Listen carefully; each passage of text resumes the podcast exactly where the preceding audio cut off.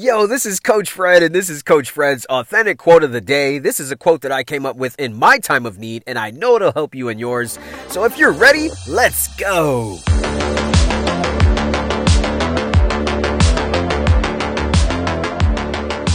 Yo, what is up? Today is Saturday, July 3rd, 2021. This is my quote of the day. You can find this message on any podcast platform. Hey, listen, search me out on social media at The Real Fred Lee. At The Real Fred Lee. Man, listen, you can find me on any social media platform and you will find this quote on any story feed on any social media platform at The Real Fred Lee. And then you go to my website, TheRealFredLee.com. Let's get to the quote.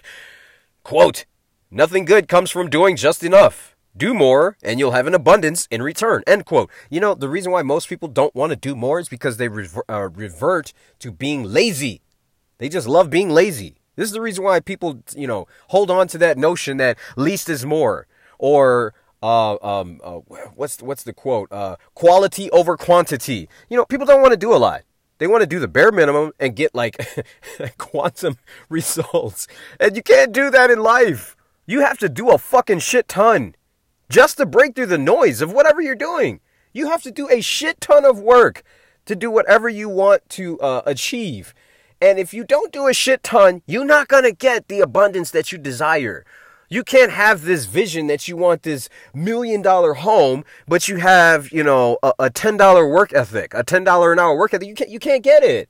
Do you understand? You have to have a multi million dollar work ethic mindset to get that kind of house or car or lifestyle. You can't have a $10 an hour, you know, clipping coupon budget mind trying to attain millions. You can't. You have to do more. So if you're not willing to do more, then accept what you have now.